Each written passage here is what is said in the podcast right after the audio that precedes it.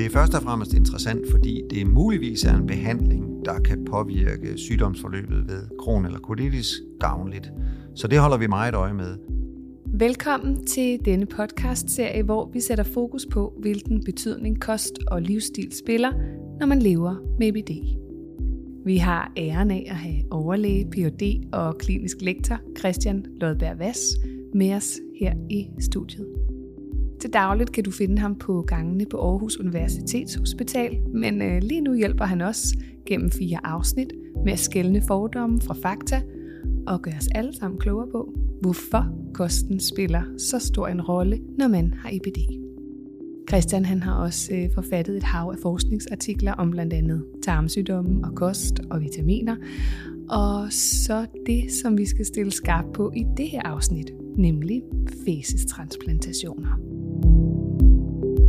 Velkommen til, Christian. Tak for det. Vi skal tale om tarmbakterier, men vi skal også tale om probiotika eller mælkesyrebakterier, som de fleste af jer kender det som, og som I måske nok vil have stiftet bekendtskab med i forskellige surmælksprodukter og yoghurter.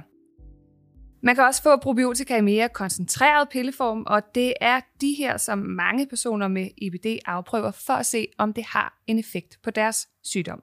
Og Christian, hvis vi starter med det her med probiotika og prøver lidt at forstå, hvorfor har det en effekt hos nogen og ikke hos andre, øhm, så er det måske sådan meget sådan afklarende lige at tale om det her tarmbillede, der er hos personer med IBD. Altså hvorfor er det, at det tarmbillede er ændret hos dem? Det er nemlig et vigtigt spørgsmål. Og det er lidt svært at svare på, men, men øh, vi starter med at bringe nogle spillere på banen at vi har vores tarm, som er et langt rør, og øh, i den nederste del af det lange rør, vores tyktarm, som er cirka en meter lang, der har vi en masse mikroorganismer.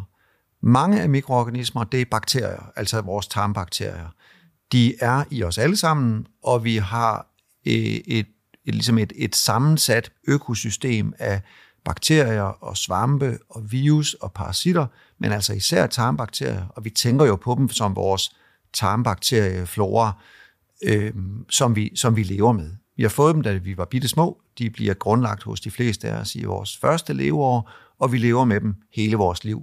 Hvis ikke vi har vores tarmbakterier, så dør vi. Altså for lige også bare at sige, når vi taler bakterier, altså det her er jo ikke en dårlig ting, vel? Altså det er jo ikke farlige bakterier, Nej, vi snakker om. det er fredelige indbyggere, som hjælper os til at have normal afføring og omsætte vores næringsstoffer. De laver fedtstoffer til os, vi ikke selv kan lave. Så tarmbakterierne er helt nødvendige for os. Og hvis man for eksempel får penicillin for lungebetændelse eller urinvejsbetændelse, så kan man opleve at få diarré, simpelthen fordi en del af tarmbakterierne, de også dør, når man slår de bakterier, man havde i lungerne eller i urinvejene. Når man slår dem ihjel, så får man også det, man så kalder antibiotika-associeret diarré. Så, så til daglig har vi brug for vores tarmbakterier for at kunne have en normal tarmfunktion. Det, som så er ved kron eller colitis, er, at vi ved, at Selve sygdommen kommer på grund af en immunreaktion imod tarmbakterierne. Altså vi, vi tror, at tarmbakterierne, eller vores immunsystem, tror, at tarmbakterierne er farlige og prøver at slå dem ihjel, og det ødelægger så slimhinden. Øh, og der taler man om en forstyrret tarmbakteriebalance ved kron eller colitis. Så kunne man tænke, kan man ikke bare lave den om, og så kommer vi ind på probiotika for eksempel, eller på mad, som kan ændre vækstforholdene for bakterier, eller overførsel af tarmbakterier på anden vis. Og probiotika, det er så typisk mælkesyrebakterier, altså de bakterier, der tilhører den familie, der hedder Lactobacillus, som er gode til at vokse i mælkeprodukter, som syrner mælkeprodukterne, og det vil jo sige, alle surmælksprodukterne, yoghurt, kernemælk, de er syrnet med sådan en mælkesyrebakteriekultur. Der er også nogle af de mælkesyre holdige surmælksprodukter, som så er tilsat bakterier, altså som er beriget. Og så kan vi kalde dem for probiotika, altså som er kosttilskud eller fødevarer, som vi jo kan købe ned i supermarkedet, som, som så er bakterieprodukter. Så vi indtager tarmbakterier med probiotika. Man kan få de samme bakterier, dem kan man få frysetørret i kapselform, så man behøver ikke at tage dem som surmælksprodukter, men de holder sig rigtig godt i, i de her mælkeprodukter. Så probiotika det er en måde at føre bakterier ned til tarmen på. Bakterier, som tarmen godt kender og kan finde sig i. Det er jo ikke nogen, vi bliver syge af. Og er det, øhm, er, det, er det en god idé at forsøge sig med probiotika, når man har IBD? Man kan sige, at det kan være en god idé at forsøge sig, forstået på den måde. Det er ikke farligt. Der er nogen, der oplever, at det gør, at de får det bedre. Øh, men grundlæggende så er de forsøg, der er lavet, altså hvor man har prøvet videnskabeligt at efterprøve, er der egentlig en gavnlig effekt af at indtage mælkesyrebakterier, altså probiotika, når man har kron eller colitis. De studier, de er virkelig skuffende. Det er meget få produkter, der har nogen som helst effekt, og den effekt, der i givet fald kunne være hos nogle få patienter, det er især med colitis ulcerosa, der er det beskedende effekter, og de er forbigående. Og det vil sige, at, øh, at på den lange bane, der er det ikke en behandling, der, der er særlig øh, effektiv. Der er nogle få, der oplever, at de synes, jamen det hjælper mig, og, og det illustrerer nok meget godt forskellen på de kliniske forsøg, vi som, som behandlere sidder med, når vi prøver at sige, hvad er den bedste behandling til dig, som jeg jo ikke ved, hvordan det vil gå med i fremtiden. Og så hvis man som patient oplever, jamen jeg har prøvet sådan og sådan, og det hjælper mig. Altså den personlige erfaring, den er altid værdifuld, den kan man lade sig vejlede af, men hvis man kommer til sin læge for eksempel og siger, hvad skal jeg gøre? Hjælper probiotika mig? Så vil lægen jo sige, jamen det ved jeg ikke, lad os se, men vi ved noget fra kliniske forsøg, hvor vi har undersøgt specifikt, hjælp det faktisk personer i samme situation som dig, og for de fleste må man sige, nej, det gjorde det ikke. Nu siger du helt i starten, at det er en familie af forskellige bakterier. Øhm, og de hedder, altså det her med lactobacillus, og det hedder alt muligt forskelligt. Er der nogle typer af probiotika, der har en større sandsynlighed for at virke ved IBD, eller, eller at, taler vi det over det, en, en bred kamp med det her? Lige nu taler vi om en, over en bred kamp, fordi det er de produkter, der findes. Vi har kendt ideen om tarmbakterier og deres mulige effekt på helbredet. Den tanke, den er gammel. Den er mere end 100 år gammel, og, øhm, og, og, og derfor er det nok også tankevækkende, det med, at studierne om effekten er så, de viser så begrænset en effekt. Altså, det der med, kan man ikke bare finde nogle bakterier, der virker? Jamen, de bakterier, vi har fundet, de har en meget begrænset effekt. Og så, tænker, så taler man sådan om anden generation eller next generation probiotika. Og det vil sige, at der kommer produkter om 2, 5, 10 år med endnu mere mærkelige navne. Akkermansia for eksempel, det er en af de bakterier, man har store forhåbninger til.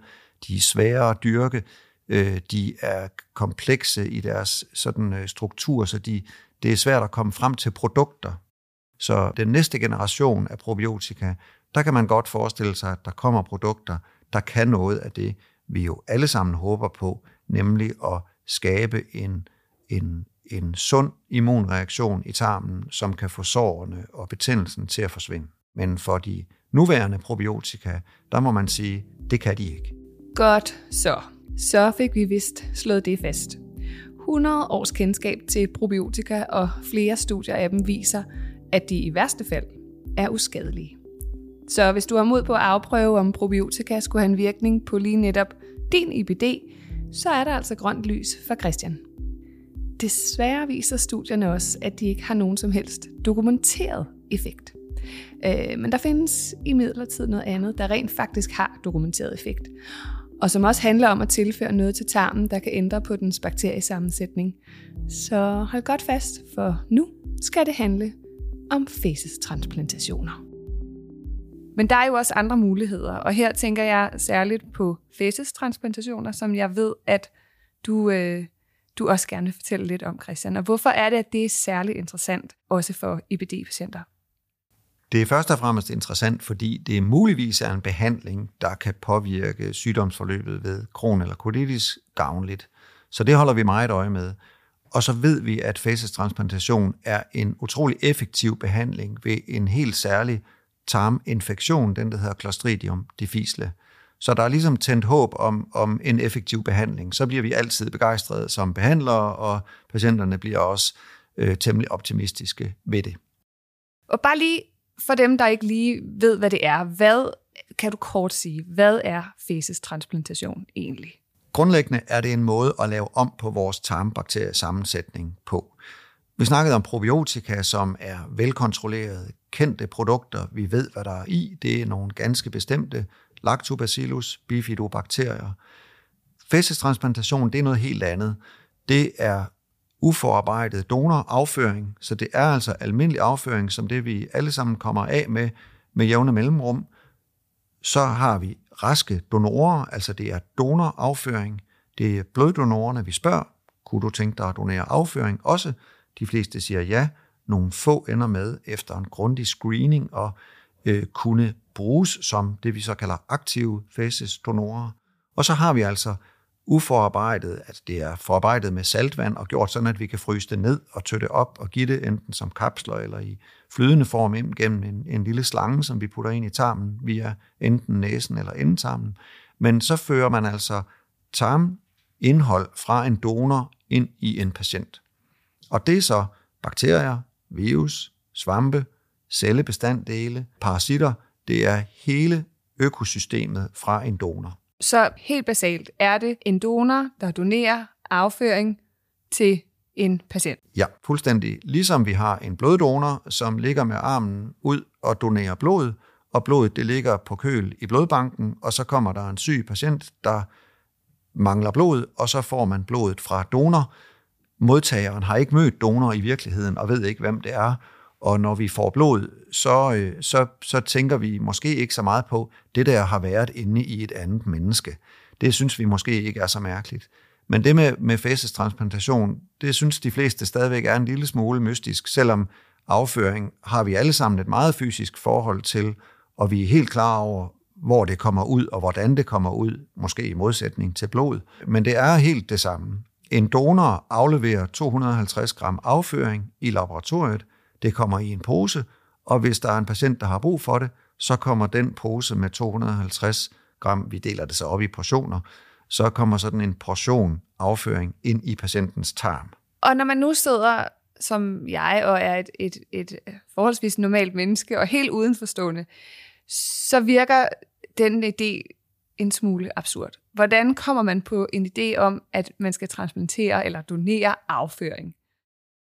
Ja, det troede vi, at vi havde opfundet den dybe tallerken med, men man skal ikke læse på det her særlig længe, før man finder ud af, at det at bruge afføring som medicinsk behandling, det har man gjort i mange tusind år. Man kan læse i de gamle hieroglyffer, altså på væggene på pyramiderne i Ægypten, kan man læse om, hvordan farao Teti, han havde det, han så kaldte en vogter af den kongelige anus, altså en afføringslæge, og der havde man detaljerede beskrivelser af, hvordan afføring fra magiske dyr, typisk katte, øh, og også fra mennesker, indgik i medicinske behandlinger. Og man har også beskrivelser fra, fra Kina, hvor man kan se, at man brugte afføring som behandling. Så det er ikke nyt, det er en idé. Mange har haft øh, beduinerne i øh, ørkenen i Nordafrika ved, at øh, frisk kamellort indeholder en bakterie, der hedder Bacillus subtilis, som, som er god, hvis man har dysenteri, altså tyndskidssygdom. Og, øhm, og det vil sige, at en almindelig folkemedicinsk behandling i beduinsamfundene i Nordafrika af tyndskid, det er frisk kamellort. Så, så dyre- og menneskelort har været brugt i behandling af syge mennesker i mange civilisationer i mange tusind år. Og så kan man tænke, jamen var det ikke så i de gode gamle dage? Og nu er vi jo blevet klogere. Og der kan man se, at lige præcis med afføringstransplantation eller fasetransplantation, der stod en, en amerikansk kirurg, Ben Eiseman hed han, i 50'erne med dødssyge patienter, der var ved at skide sig selv ihjel, må man jo sige, når det er det, det handler om, med tynde afføringer på intensivafdelingen og tænke, noget må jeg da kunne gøre. Det her, de dør jo. Øhm, og han havde set det før. Det var typisk noget, der opstod efter, man var begyndt at bruge penicillin rigtig meget. Massefremstilling af penicillin, det startede i 40'erne, og det vil sige, det her det var et problem, der blev tiltagende op igennem 40'erne og 50'erne. Så det var sådan i penicillinens tidlige tid. Og øhm, det han så gjorde, han tænkte, det er tarmbakterier, de ryger ud, jeg må kunne putte nogen ind igen. Meget enkelt tænkt. Og det han gjorde, det var, at han brugte deres nærmeste pårørende som donorer, og så hældte han på et lille kateter ind gennem endetarmen, afføring fra de her nære slægtninge til de dødssyge patienter og beskrev, at de blev raske overnight. Altså næste dag kunne de udskrives fra intensiv. Det offentliggjorde han i 1958. Mm. Og siden da har man altså i moderne videnskab vidst, at det her det findes. Og det, der har været udfordringen, har været at udbrede det til noget, alle vidste, og noget, alle kunne. Der har været ganske få centre i USA og Finland og Holland, hvor man har gjort det. Og man har også prøvet i Danmark, og når vi nu laver fæsestransplantation som rutinebehandling, hvis man har en af de få tilstande, hvor det er en god idé at give fæsestransplantation, der skal man da bare kunne få det. Og hvilke tilstande er det, Christian? Det gør vi primært ved den infektion, der hedder Clostridium difficile. Det er en lille bakterie, der er irriterende overlevelsesdygtig. Altså det er en meget robust bakterie. Jeg tænker lidt på den som ukrudt i tarmen. Det vokser frem, når alle de fredelige, almindelige bakterier de er blevet slået ihjel, typisk af penicillin, og øhm, så er man blevet helbredt ganske vist for sin lungebetændelse. Til gengæld har man fået sig en monokultur, altså en enkelt bakterie, der så har erobret hele tyktarmen, og det er så typisk den her Clostridium difficile, som forklarer en stor del af de tilfælde med diarré efter antibiotika, som vi, som vi snakkede om før. Og i det tilfælde, hvor ens normale tarmbakteriesammensætning er brudt helt sammen efter antibiotika typisk, der hjælper fæsestransplantation meget markant. Så der bruger vi det, og der bruger vi det i dag i hele Danmark som rutinebehandling af patienter med gentagen infektion af den her sygdom. Så det er rutinebehandling. Så har vi også forestillingen om, kunne det her være en god idé hos de mange sygdomme, hvor vi ved, at det er en forstyrrelse af tarmbakteriesammensætningen, der er forbundet til udvikling af sygdommen, for eksempel kron og colitis. Og der er mange sygdomme, hvor man kunne tænke, at det er et problem. Og der undersøger vi det i de her kliniske forsøg, det vil sige lodtrækningsforsøg med dobbeltblindet behandling, typisk for halvdelen aktiv fæsestransplantation, altså det er så kapsler med donorafføring i, og den anden halvdel får placebo-kapsler, det er så mørk maltmel, glycerol og saltvand, altså noget, der ligner donorafføring, men ikke er det. Øh, og patienten ved ikke, om det er snyd eller fæsestransplantation, der er inde i, og vi ved det heller ikke, så det er altså dobbeltblindet. Og så gennemfører vi behandlingen, og så åbner vi kuverterne, når alle er færdige, og ser, hvem fik aktiv, hvem fik placebo, og var der forskel i, hvordan det går. Og den måde er man nødt til at lave forsøg på, fordi når man er med i et klinisk forsøg, så går det som regel bedre, uanset hvad man gør. Altså placeboeffekten, den er meget markant. Så, så hvis man ser et forløb, hvor patienter får det bedre, uden at have en kontrolgruppe, som ikke fik den behandling, så er man ikke rigtig blevet klogere. Og vi har gode eksempler også i Danmark på studier, for eksempel med fæsestransplantation til dem med ondt i maven og vækstende afføringsmønster, altså irritabel tyktarm. Personer, som ikke har inflammatorisk tarmsygdom, men alene har irritabel tyktarm.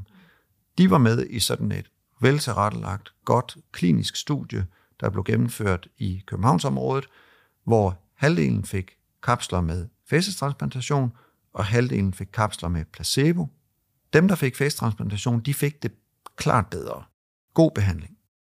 Dem, der fik placebo, de fik det endnu bedre.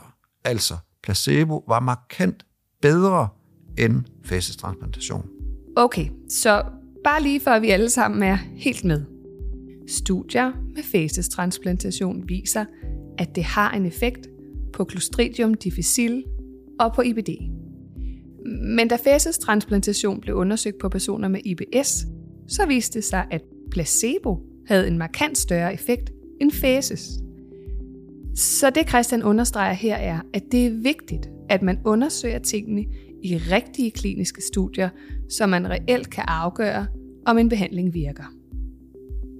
Men det er også vigtigt, at når man har en behandling med så klar en effekt ved den der særlige infektion, altså Clostridium difficile, så skal vi da bare sætte det i system, så at man ikke skal bo i Colorado i 1958 for at få behandlingen, men selvfølgelig kan få den, selvom man bor i Jøring eller Maribo, eller hvor man bor henne.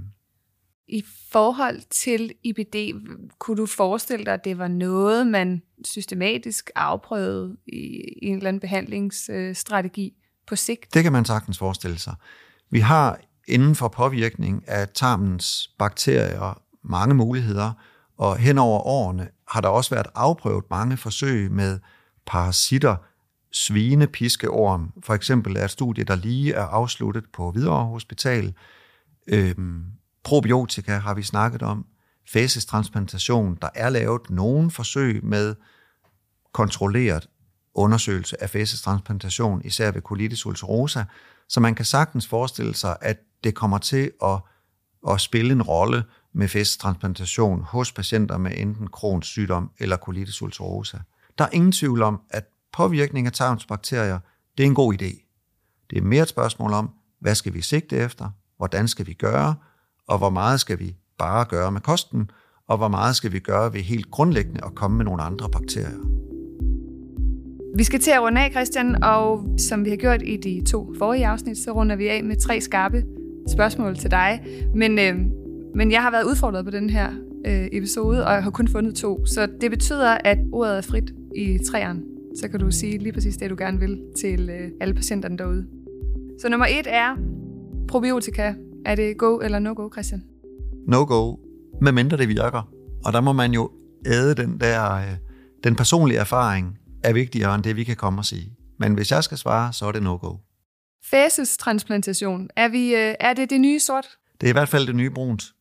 Det er det brune guld, vi graver efter alle sammen. Vi håber, det kan nogle ting. Vi ved, hvad det kan, og så bliver vi klogere i fremtiden.